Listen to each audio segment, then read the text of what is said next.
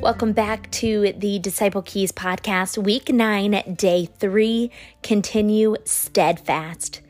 Day by day, continuing steadfastly with one accord in the temple and breaking bread at home, they took their food with gladness and singleness of heart. Acts 2 46. Today's verse speaks to the practical application of the gospel in our lives. It is not vague or hard to understand, it is simple commit, give to completely your way, your work, your home, family, life, all, your all to the Lord. Once you've given him all these things, trust God with them. And what will he do?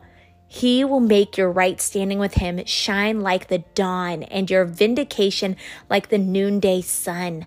You will have no need to defend yourself in the good that you do because God Himself will stand with you and for you. You become a witness of God's hand at work in your life. Today's disciples' prayer is Father, I want to know you more. I want to know Jesus more, and I want to know the Holy Spirit more. Fill me with all you are today, and let me pour out to those you have brought into my life. Let me be one with you and one with those around me. Let us focus on your life and your love. And Father, I ask that you would shine brightly among our unreached focus, the Naini Frontier People Group in Iran today.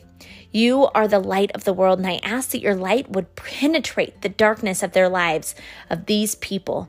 Let them see you clearly for who you are. Break off all the lies of the enemy. In Jesus' name, amen.